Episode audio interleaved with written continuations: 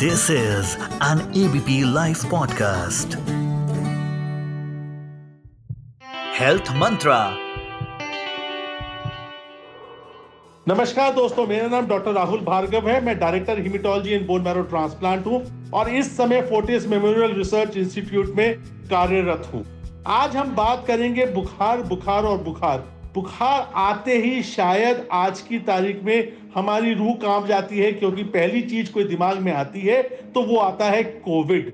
पर दोस्तों, हर बुखार कोविड नहीं है, और हर कोविड में बुखार नहीं आता, ये जानना अपने सबके लिए आवश्यक है। इस बार मॉनसून ने बहुत बम्पर बारिश करी है, और बारिश होने के साथ ही हम जानते हैं कि नॉर्थ इंडिया में मलेरिया, डेंगू चिकनकुनिया का भी आगाज़ होता है, क्योंकि मच्छर पनपते हैं। तो आज हम बात करेंगे बुखार के बारे में, क्योंकि बुखार के बारे में सुनते ही हमारे को दिमाग कंफ्यूज हो जाता है। दवाई खाएँ, नहीं खाएँ एंटीबायोटिक लें, नहीं लें, कौन से डॉक्टर के पास जाएँ और क्या करें? तो उसके लिए बहुत सिंपल तरीका है बुखार एक थर्मामीटर होना आपका आवश्यक है। डिजिटल थर्मामीटर लीजिए, जिसमें बुखार को ज़ुबान के नीचे लगा के जब भी हरारत हो, चेक करिए। बुखार शाम में निन्यानवे पॉइंट पाँच तक नॉर्मल भी हो सकता है। और जिन महिलाओं में मेंस्ट्रुअल साइकिल चलती है, उसके चलते हुए भी उस दिनों में बुखार एक डिग्री पहुँच सकता है।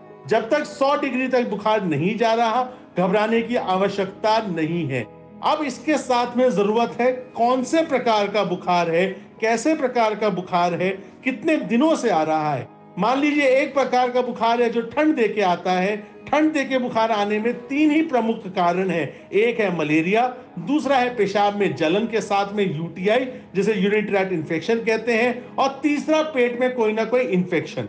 अगर किसी को भी जाड़ा दे के बुखार आता है तत्परता से अपना ब्लड सैंपल टेस्ट कराएँ और डॉक्टर के अनुसार एंटीबायोटिक लें।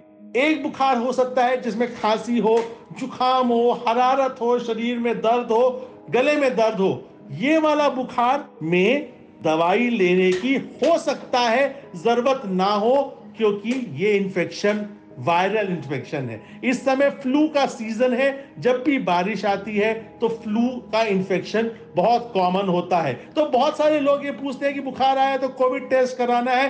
हाँ उसका उत्तर है हाँ। अगर बुखार है तो कोविड टेस्ट पहला है। उसके बाद खून की जाँच करवाना आवश्यक है। खून में मलेरिया और डेंगू दो बहुत कॉमन चीज़ें हैं इस समय। उसका कराना आवश्यक है। डेंगू का बुखार जाड़े के साथ भी आ सकता है, ठंड दे के भी लग सकता है हाई ग्रेड भी होता है, और उसके साथ में शरीर में बहुत ज़्यादा दर्द करवाता है। और पहले पाँच दिन बुखार रहता है, बुखार उतरने के बाद प्लेटलेट गिरना स्टार्ट होता है। तो इमीडिएटली डेंगू से ना डरे।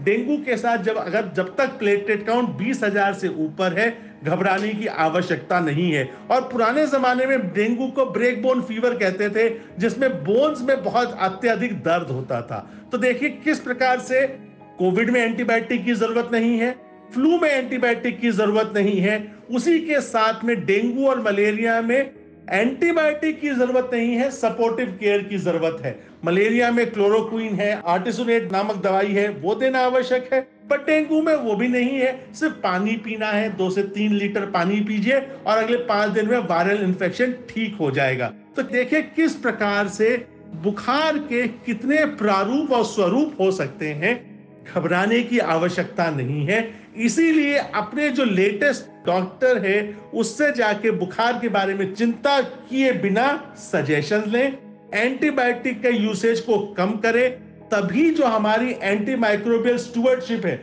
जिसके अनुसार ओवर यूसेज ऑफ़ एंटीबायोटिक की वजह से जो बैक्टीरिया रेजिस्टेंट होते जा रहे हैं, दोस्तों वो कम हो जाएँगे।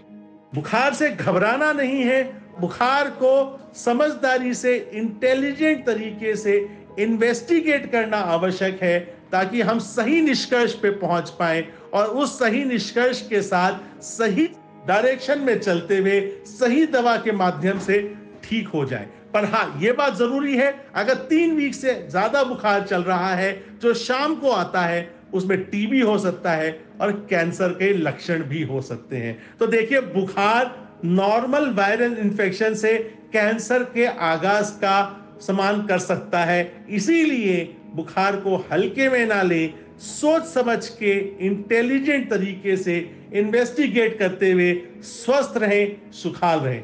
धन्यवाद। This is an ABP Life podcast.